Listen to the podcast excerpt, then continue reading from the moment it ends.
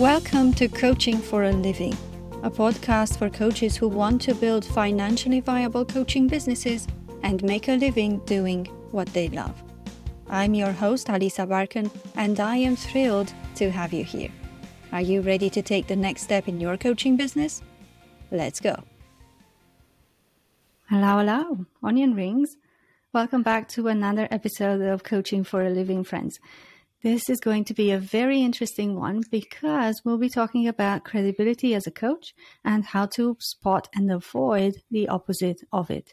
I'm joined by Victoria Barker, the co founder of Credible Coach. Several years after Victoria hired an unscrupulous coach who promised the world but dropped all interest after she paid, she started researching the industry and realized how common such experiences were. This led her to establish Credible Coach, and by providing transparency and holding coaches accountable, Victoria wanted to make it easier for credible coaches to be identified, trusted, and ultimately hired. Credible Coach serves as a vetting service which focuses on the success stories of past clients to ensure the coach has a track record of success, creating powerful change for their clients. Victoria, welcome to the show. Hello, thank you for having me. Thank you so much for being here.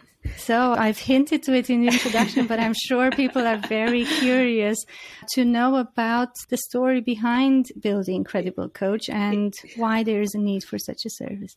It's funny, it's one of the first questions I get. They go, go on, tell us the details. um, so this this started when I had launched my first business. Um, so I'd launched an app and I've always been into the personal development space. I always knew a little bit about coaching and the benefits that it had, but I didn't know a huge amount in terms of what to look for and red flags.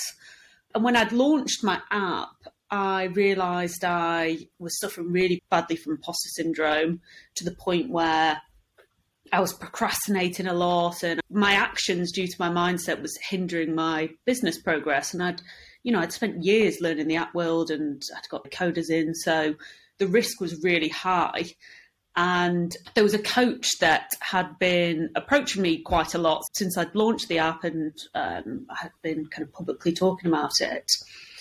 And from the first call, there was just a lot of pressure in the sense of, I will fix you, you will fail if you don't have me and it triggered this kind of i was in a vulnerable state anyway thinking oh i'm, I'm likely to fail anyway.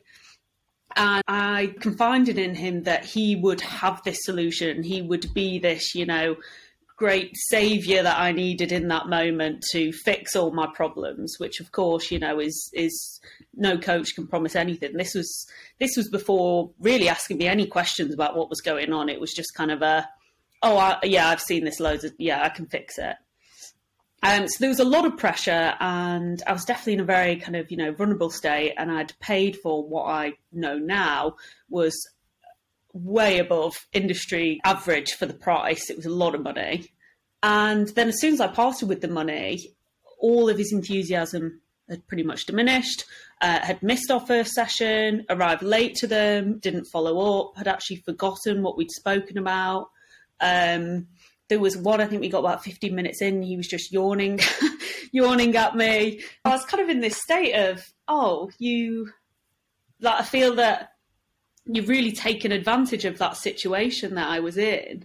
And now I'm left with less money when you're, you know, starting a business and every penny counts. My mindset was worse, like 10 times worse, because now I was thinking, you can't even hire anyone properly. Um, and that coupled with you know a couple of other things business wise um, i i gave i gave it up and i was just this isn't for me. There was just there was a few obstacles anyway but i know that situation played a big part in it. So i'd spent years going to networking events and telling people how awful coaching is. I said don't hire a coach. They'll do all this trickery with you to part with your money. Later i came to realize that a lot of his testimonials were fake as well because i did a lot of deep diving into his online presence and found lots of stuff which I'm pretty much confident was fabricated and, and buying followers and things like that. So I'd spent years telling people, don't hire a coach, don't do it. And when I was telling people about this, I was hearing other people's stories, quite a lot of other founders, particularly some professionals, mainly founders, because they were the kind of events I was going to, that had had bad experiences as well. So that kind of flagged in my eyes. This seems to just be at that point. I was thinking, oh, it's this is just coaching. Like you know, they they scam you. And it was only after meeting a woman that was a coach that started coaching me on the spot, and that opened my eyes up to what coaching actually should be. And it was the most transformative experience being coached by her that it completely shifted my mindset on the entire industry. And I would definitely say, without having that coaching with her, there's no way all of the things that had happened after it in terms of my career and personal circumstances, there's no way any of that could have happened without that coach. So, in a sense, I'd seen the best and the worst. But unfortunately, I'd spoken to a lot of people that had only experienced the worst and were unlikely to ever hire a coach and give it another go.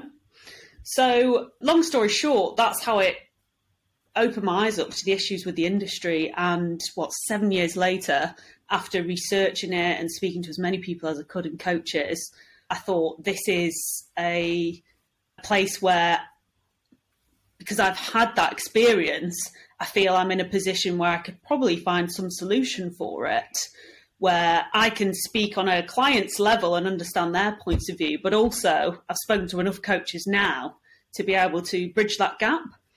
Because I think coaching is, I think everyone should have a coach. I think it's the, the most transformative service if you get a good, a credible coach.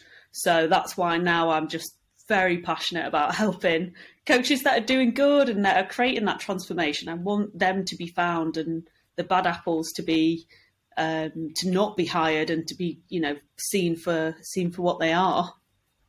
Yeah. I'm so sorry you had to go through that experience, but you know, as a result of that, you came out the other end yeah, looking absolutely. to help coaches who are true coaches and who do offer transformation to their clients. So in a way, you had to go through that yeah. in order to be where you I are now. so team. exactly, yeah. You took one for the team. I like that. you sacrificed yourself. Yeah. But so many people, so many other people have gone through a bad experience. Oh, yeah. Uh, I'm yeah. not sure, like you say, they probably have not given it another chance. Now, No. I know um, you've been studying this for a while. So, uh, Yeah. how many similar stories have you heard since? And what's the most surprising or the most horrifying story you've come across so far? Um, it's an interesting question. So I've been posting on LinkedIn for a few years now, just kind of ranting and raving about the good and the bad, which Yeah. um, naturally, in some way, I've kind of formed into this what people perceive as maybe as a, a watchdog of the coaching industry. So I get quite a lot of messages. And also coupled with when I was actually researching. So I have seen a lot of the bad that's out there. There's a num- number of stories actually. High pressure sales being one that I hear a lot. People telling them mm-hmm. to go round to their neighbour's house and bang on the door and get money for the coaching and, and all these kind of things. I spoke to one girl, she was in the US. She had parted with $10,000. So that's probably, I don't know, about £7,000 or something. And the coach had ghosted her. She didn't even get one session out of it. And because there was nowhere to go, she was saying, Do I go to the police? You know, they're overseas, they're online. How do I trace them? And then I've had a probably about four on LinkedIn that have asked me to support them in getting a refund.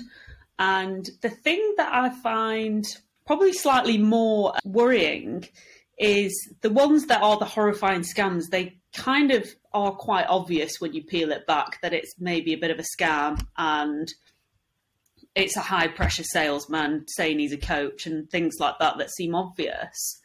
The ones that worry me are the ones that you just wouldn't think it at all. And hmm. because I've had people contact me asking, you know, if I can support as a refund, because I think the benefit I've got with Credible Coach in the name, you know, people uh, really want to protect their reputation. So that's the only real avenue to go down instead of me pretending I'm the FBI or something. That's the only kind of avenue to go down where people will do it. And I see their LinkedIn and their social media and how they present themselves online. And then I see the way that they speak to their clients, and it's two completely different people. And that's mm. the ones where it concerns me because it's very hard to to tell.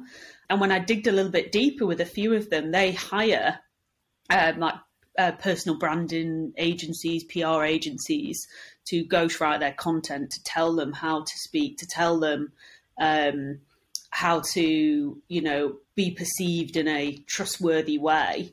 So it's all fabricated. And then I look at the emails and they're absolutely disgusting. There's no way you'd think they were the same person. And then I've even had emails sent back to me that were quite threatening as well. So I think that's the you've got two challenges is that you've got the people that are just out there trying to scam, see it as a lucrative opportunity and you know, they're the the the big horror stories that you hear.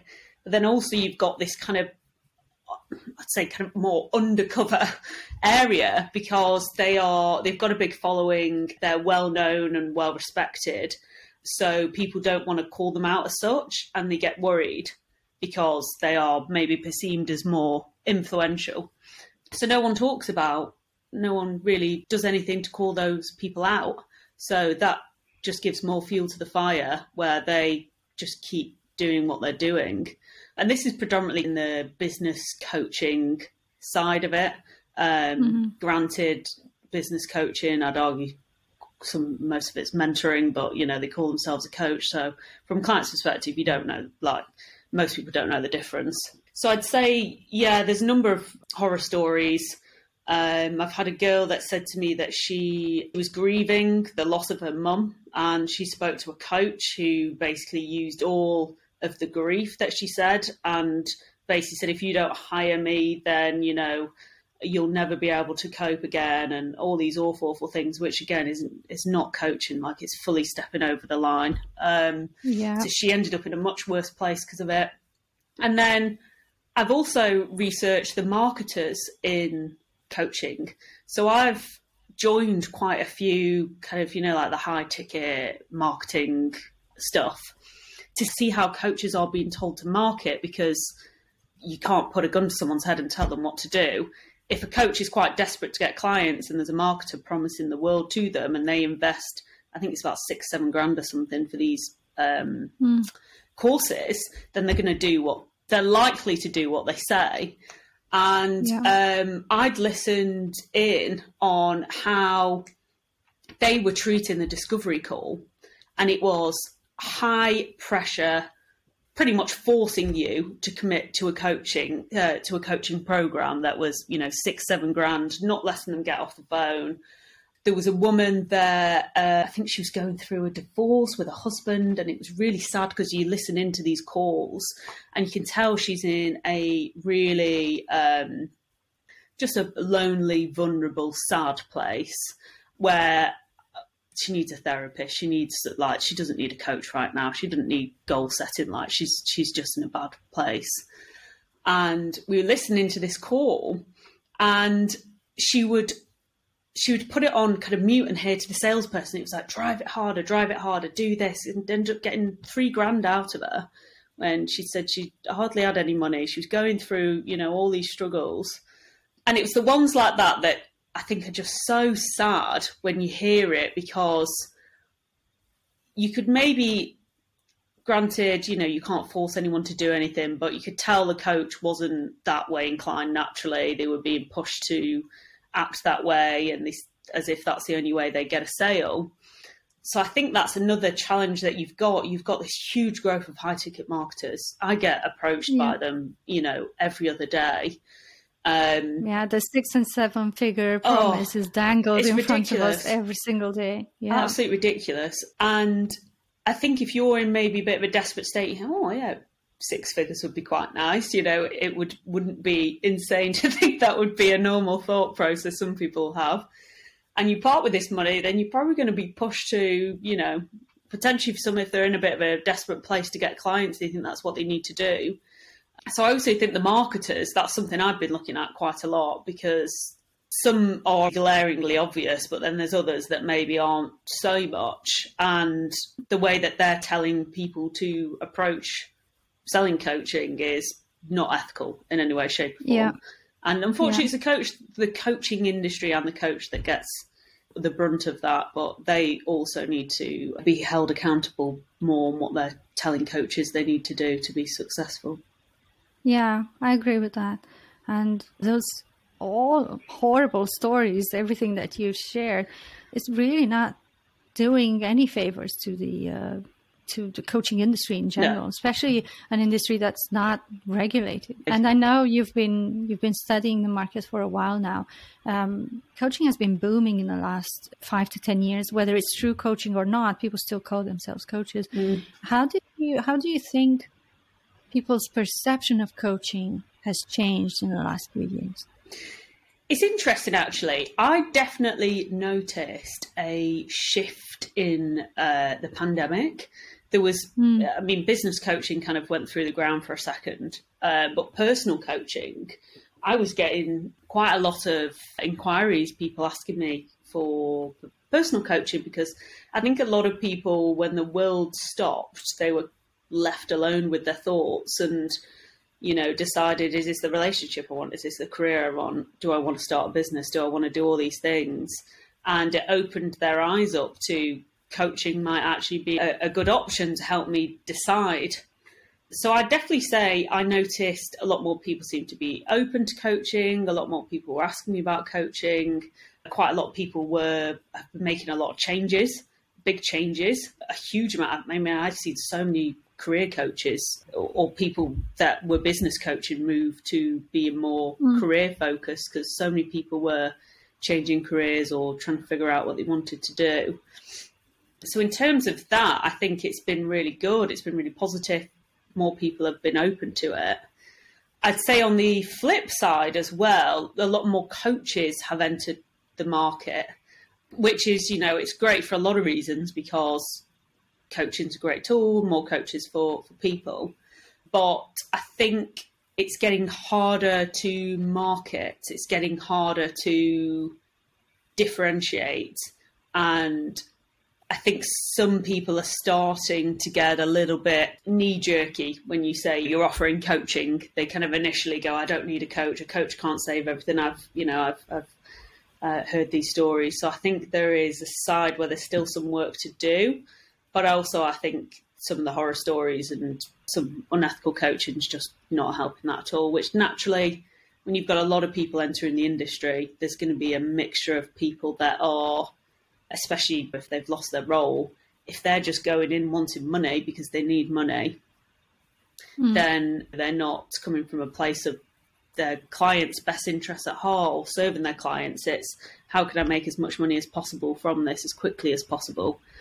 And, you know, yeah. from a client's perspective, that's not the best experience if you've got a coach that only wants, uh, you might not even be a right fit for each other, but they've just taken you on and promised the world just to get money out of you. So I think that would be the flip side of it growing so much that, that it's getting harder for people to differentiate between those two types of coaches. Yeah. You've pinpointed right there the big difference. You know, people who are coming into the market because they are in for a quick, making a quick buck. Actually, you can join the market whenever you want because it's an unregulated market. You can call yourself a coach if you want to, but I, my guess is that it, these types of situations happen less with people who are qualified trained coaches who actually know what coaching is and have been through a rigorous uh, training and abide to the code of ethics and everything, then it happens with people who all of a sudden wake up tomorrow morning and say, Hey, I'm a coach. Let me just go and make some money. And it doesn't help that the marketers dangle the seven mm. figure, six figure business in front of, of people. So maybe they can be uh, excuse from that point of view. But um, really, there's a there's an awareness piece here and an educational piece about what coaching is and what it mm. means and so on. So. Um, speaking of that, and to make sure that people who are looking to hire a coach don't fall for for these traps and work with someone who's unscrupulous, what are some of the things that we need to keep in mind when we are looking to work with a coach ourselves? It's yeah, so it's interesting. When I was researching it, there was over 650 coaching schools globally, and a very small percentage um, were, you know, uh, uh, accredited. And it's funny, I actually watched a kind of undercover.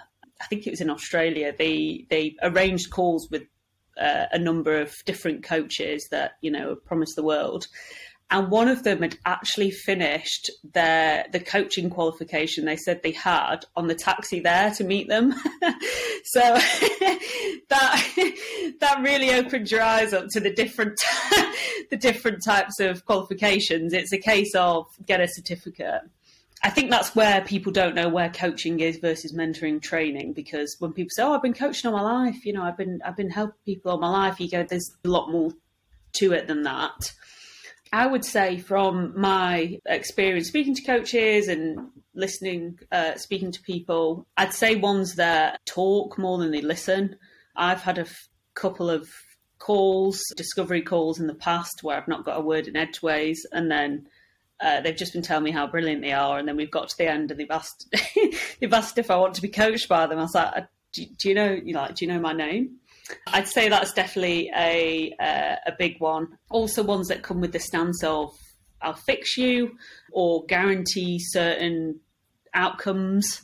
I've seen a lot, and I understand from a marketing perspective. You know, you need to give some insight in what the possibilities are, which mm. uh, case studies are helpful to showing the possibilities. But when you promise a certain outcome to someone, um, you know, you, you don't with the coaching process, it could end up anywhere. Um, I mean, there's a number of times, you know, I've hired a coach for one thing in business, and I've ended up talking about my personal life. Like you'd, you'd never know the outcome of it. So I definitely say there are um, two parts of it, and also the sales process, which is a big one I focus on a lot on. Um, I don't think people should be high pressured sold to and their fears and vulnerabilities used against them to pitch a sale. And I think that's something that I hear from a lot of people that have had bad experiences is that they kind of felt that they had absolutely no choice. And I've had calls with a few and it's it's a horrible experience where you you wouldn't have a call with another coach again because your heart's going, you're thinking, you know, they're telling me it's my money blocker, but I'm saying no, something's not right here. So yeah, so there there are a few, but I definitely say um, training, doing a um, online check as well. So I've had a few coaches that have told me they're very experienced and all these things, and then I've gone onto groups and seen that they only started coaching a couple of months ago. So I think just being authentic, like there's obviously people start somewhere, that's absolutely fine. But I think again, maybe with the marketers that you need to get six figures straight away. You know, it's not it's not if you're just starting out, then if you come in from a place of pretending that you've um, got a lot more experience with clients and coaching than you have to get a higher rate, um, mm. then you know uh, that's that's another thing that I've seen a, a, couple of times as well, which part of our kind of vetting process too. So there's a few things that we look out for, but mainly if it's if they're uh, authentic, what their past clients say. Um, in terms of did they feel they went deep enough? So I've had a few coaches that kind of kept things really surface level when mm-hmm. I wanted them to maybe go a little bit deeper on certain topics to peel back the layers of an onion and see what the core reason is to why this is happening. But that didn't happen. And at the end of the call, it kind of felt that I just kind of had a very expensive chat with my friend. Like it wasn't, you know, a coaching conversation. It was just like a nice chat. And I think that's mm. where coaching is really powerful when they get that depth and they ask questions that really make you go, oh, I haven't really thought about it that way. So that's another one in terms of my experience with coaches that have, I felt, have been transformative versus ones that either I felt scammed by or uh, was very average experience. Mm. Well, I guess that last one is down to the training they've had as to what coaching is, how to do it, and possibly the experience that they've had coaching people and the confidence they have mm. to go mm. deeper and to understand that the first answer that they receive is probably not the yeah uh, absolutely not necessarily not true but it's it's not the core issue mm. or the core reason behind an issue so that will come with time and yeah. and practice. I yeah, suppose. yeah, absolutely, yeah. But um, you, you, know, I don't, I don't want people listening in to think, oh, oh my God, what if I fall into uh, the side of not being a credible coach oh. uh, because I am trained and I am qualified and I have good intentions. So, what are some of the things that they can do to not accidentally fall on the wrong side of credibility? Yeah, that I mean, some of the suggestions were you're not coming from a uh, place of integrity, you're not being honest, you're not being authentic. In terms of if people make a mistake, you know that uh, we're all human at the end of the day. And when you start, you make tons of mistakes. Everyone does. We're all mm. in personal development because we're all kind of got that mindset of you fail, you learn, you fail, you learn, and and keep going. So I would never, I wouldn't say in terms of going deep enough would make me think they're not credible at all. Because at the end of the day, if they're starting out with coaching, then if they're doing the right things and got the training and, and supervision, which will pull that up, um, mm. and help them in that process. You know, that's just a process of learning. I wouldn't blacklist someone because you know they're starting out with with coaching and and then didn't feel they went deep enough. I'd probably say my role in in it is being the bridging the gap between what the public, what clients know, specifically individuals and uh, probably small businesses, because medium business and organisations they have their own departments I bridge the gap between those people and good, credible coaches in terms of I make it clearer what coaching is, um, how that coach can help them. I check their certificates and actually say to someone, okay, so uh, the coaching academy it's slightly different to uh, the coaching shed in florida that requires you to do an online course in 10 minutes to get it even though the certificates look quite similar these are what mm-hmm. the differences are. And this coach has had supervision, so they've had an extra pair of eyes watching what they're doing. So they're probably in a better position than this person that's really good at marketing and is telling you everything that you want to hear. And is probably promising you things because that will push you to uh, think this will be a better option. But I'm giving you some insight into what I believe might be a better option is where I come into it more than I don't sit and observe a coach that is coaching. But I will uh, look mm. at their certificates, supervision, things like that, and provide transparency on it instead of scrutinising their their every move as such. Um, so in terms of that, it's more kind of an educational piece, and I think from a client's perspective, just having someone to go to if things are not what they expect actually mm. gives them that confidence to be able to invest in coaching and to do it. And so far, everyone's been very happy. I'm yeah. happy to be that person that will say, I really vouch for this coach. You can hold me accountable. If you don't have a good experience, I will fix it, whatever happens. Um, that's how confident I am in that they, they'll have a good experience or their expectations at least managed. Yeah. So there's two sides of of credible coach, right? One side is the the coachee, let's say, or a potential client will come to you and say, "I'm thinking of working with this coach, uh, or I have a choice between these two. What insights can you give me?" Versus a coach who might come on and say, "Hey, I want to be what's terminology that you use? Certified as a, as a credible coach or or marked yeah, as a credible yeah yeah. So we have kind of the verified by a credible coach which is right. uh, all the information they present has been checked verified and uh, what we have on the report we've collected and, and is all um, transparent. Yeah so the the aim would be that later on once you you build a, a a pool of coaches, let's say, who are already verified, when someone comes in and says, I'm thinking of working with this coach, what do you think? You can immediately say, well, yeah, it's in the database. We've checked them.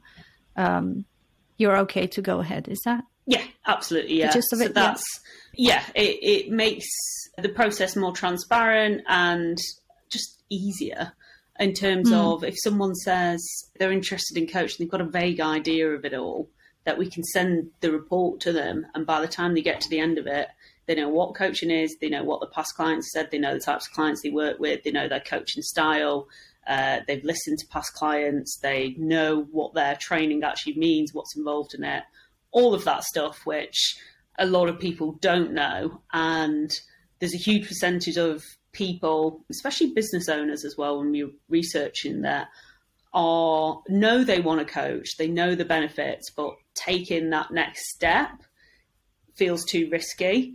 So they're the people, and, and even when we first started doing the report, sending it to people, and they were like, "Yeah, put me a call. I feel that I'm, I understand it enough now." And I think that's where the big gap is: knowledge on what it is, and also that trust that they're in safe hands. More than you know, I was asked. I was speaking to a coach the other day, and they asked what the difference between me and the ICF was, um, which I thought, oh, I need to change my marketing somewhere. Something's gone wrong. So I don't, obviously, I don't train coaching. I don't supervise. I'm not sitting there assessing their every move or giving accreditations. That would yeah. be unethical for me to do so because it's not my area of expertise in terms of training mm. coaching. I'm more of a, an awareness piece and a helping clients on the fence to get the information they need and have someone that's holding the coach accountable, but they're also holding me accountable that I'm hmm. providing mm. the right information to them as well. Yeah. Well, that sounds wonderful. and I know you've got new things coming up and new things that have just launched. So I'm really excited to to see how the business progresses, and we'll make sure to link everything in the uh, in the show notes so people can go and check it out. Uh, one final question, Victoria: Where do you think the coaching industry is heading in the next five years? How do you see it evolving? and it's not robots, no. um, I don't know. I come from a very optimistic place in that I hope in the next five, ten years, coaching will be as popular as it is in the US. If we're going to follow the US trajectory, people have an awareness of coaching, people know the benefits, and I think most people in the US have a coach because they just know how good it is for their progression and goal setting. So I hope the UK will will get to that point. I'm feeling very optimistic about it. I I, I do feel it will it will go that way, and for coaches, it will be much easier for them to sell and market their services because people actually know what they do, which always helps. yeah. Um, well, I guess we will have to live and see and uh, we'll see you back again in five years yeah. to uh, answer the same question, right? yeah. yeah. thank you so much for for your time, Victoria. Uh, thank you for, for sharing me. so so openly. Um, it was a pleasure having you. Yeah, it was a pleasure to be. Thank you. Thank you for listening to this episode of Coaching for a Living. If you enjoyed it and you'd like to help the podcast grow, please leave a review on Apple Podcasts and share this episode with your coaching friends and colleagues. All right, that's it for today. I'm Alisa Barkan, and I'll catch you next time.